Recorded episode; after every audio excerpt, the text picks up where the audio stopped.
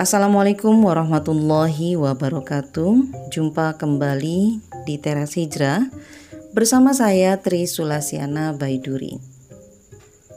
Di Teras Hijrah kita bersama istiqomah untuk meraih ridho ilahi. Dalam podcast Politik Challenge kali ini, saya ingin mengangkat satu tema yang ditulis oleh Nyai Dalang yaitu moral dalam mural. Jamak diketahui karya street art memang tak pernah berumur panjang. Sebab aturan mainnya jika tidak dihapus pemilik lahan akan ditimpa gambar lain oleh seniman urban lainnya. Namun, berbeda ceritanya bila aparat Wakanda yang turun tangan. Jelas mengindikasikan adanya kerangkeng kebebasan. Baru-baru ini muncul penghapusan mural bergambar mirip seorang kepala negara hanya matanya ditutupi dengan tulisan 404 not found. Hingga polisi harus turun gelanggang mengejar pelaku seni jalanan itu. Sungguh aneh jika ditilik seberapa banyak orang yang tahu arti 404 not found. Jangan-jangan polisi pun tak mampu menerjemahkan arti 404 not found tersebut. Lantas, di mana unsur penghinaannya terhadap orang yang konon mirip pemimpin di Wakanda? Begitu pula lukisan dinding bertulisan wabah sesungguhnya adalah kelaparan dan ekspresi seni tanpa gambar berjudul Tuhan, aku lapar Padahal ini hanya sebuah kalimat pernyataan sejenis doa kepada Tuhan. Tak ubahnya dengan doa serupa, Tuhan tolonglah hamba. Mural merupakan karya seni yang memiliki sisi gambar dan pesan yang sedap dipandang. Pun dengan penikmat mural, mereka mempunyai wawasan lebih ketimbang pembaca grafiti.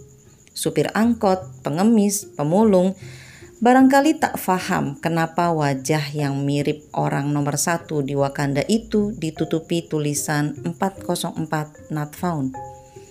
Bisa saja mereka berpikir bahwa angka 404 itu dianggap kode judi togel. Banyak orang yang tidak faham bahwa 404 itu berasal dari dunia canggih dan berkaitan dengan pencarian di ruang virtual yang berakhir error. Malang Niam, Malang Nian, nasib mural kini. Karya seni media dinding itu tiba-tiba dikaitkan dengan urusan politik hingga dinilai syarat dengan kritik. Kalau dipikir-pikir, memangnya seni lukis mana yang bebas dari kritik? Lebih aneh lagi, tak ada kesepakatan apakah mural beraroma kritik itu harus diberangus atau tidak. Sementara pihak berwajib sendiri terbelah dalam bersikap.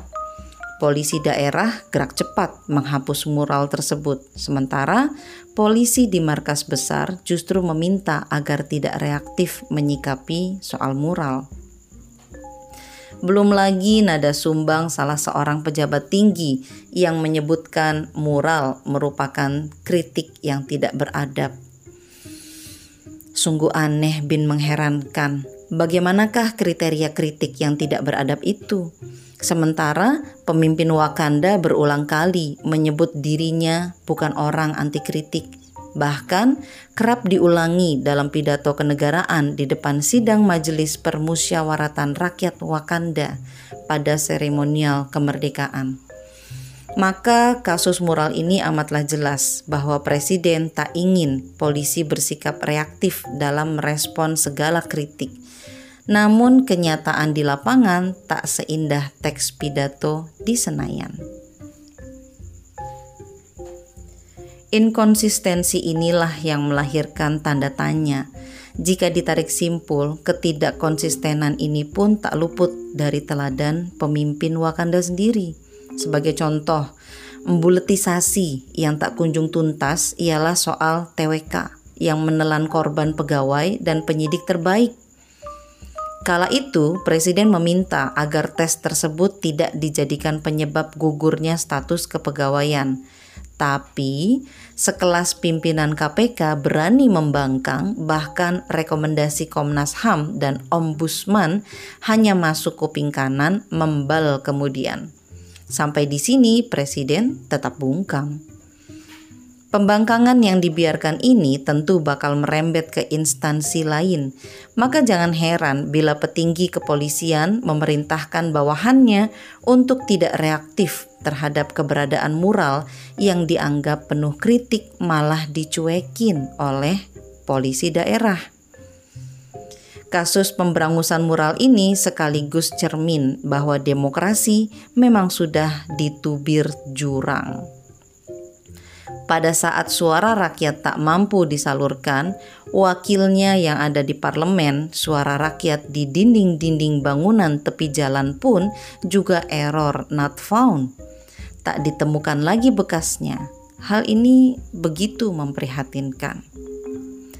Sejatinya, mural adalah media mengantarkan pesan moral yang mengajak orang untuk berpikir dan bertindak ini pula yang membedakan antara mural seni jalanan dengan aksi-aksi vandalisme. Hal ini patut dipahami bersama bahwa mural dibuat bukan untuk merusak lingkungan atau mencemari karya seni. Maka amatlah keliru ketika pesan-pesan moral dalam mural dianggap sesuatu yang merusak. Adanya ragam mural sebagai aksi kritik sosial harus dimaknai sebagai bentuk perhatian masyarakat kepada pemerintah.